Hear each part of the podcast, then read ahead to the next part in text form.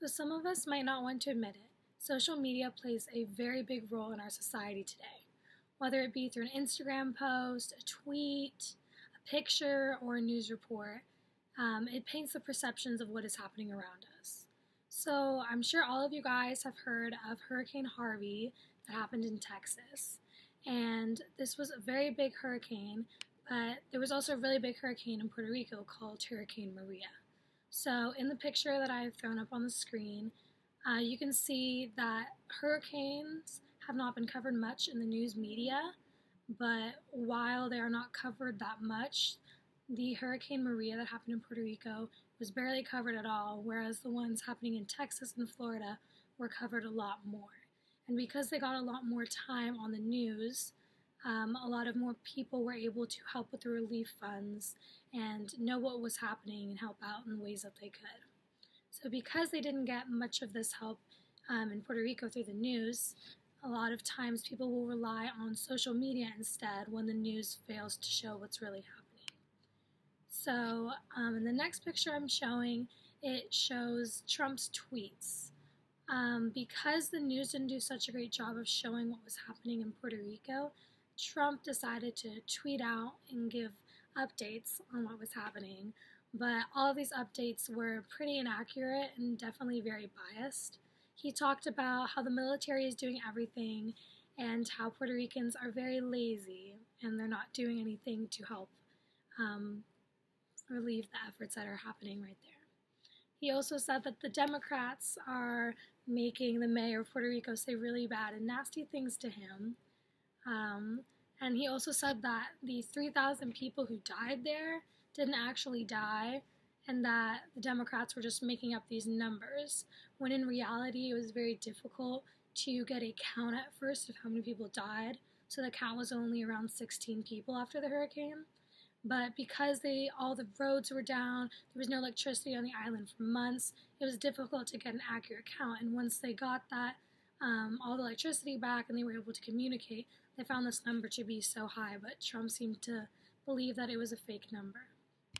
Um, in this little video I provided, it is when Trump went to go visit the island, and instead of helping them in the ways that they may have needed, he just threw paper towels at them and that shows about how much he cares for the island.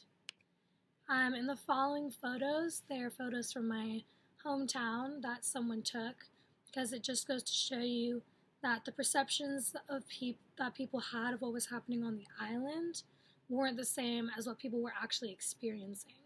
And all of this wasn't able to be on the media because of the lack of electricity and communication they had. But since then, it has been posted. So um, these are on Facebook, um, and a lady in our town took them. So this is of the main drive. This is of the Malecon, which is like a little um, place that people walk off next to the beach. This is the local Walmart. This is a completely flooded gas station. And this is a line to get just a gallon of gas because people had no way of knowing whether or not their loved ones were okay. So they would wait in line for six to seven hours just to get one gallon to get closer and closer to being able to search for other people that they loved to know that they were okay.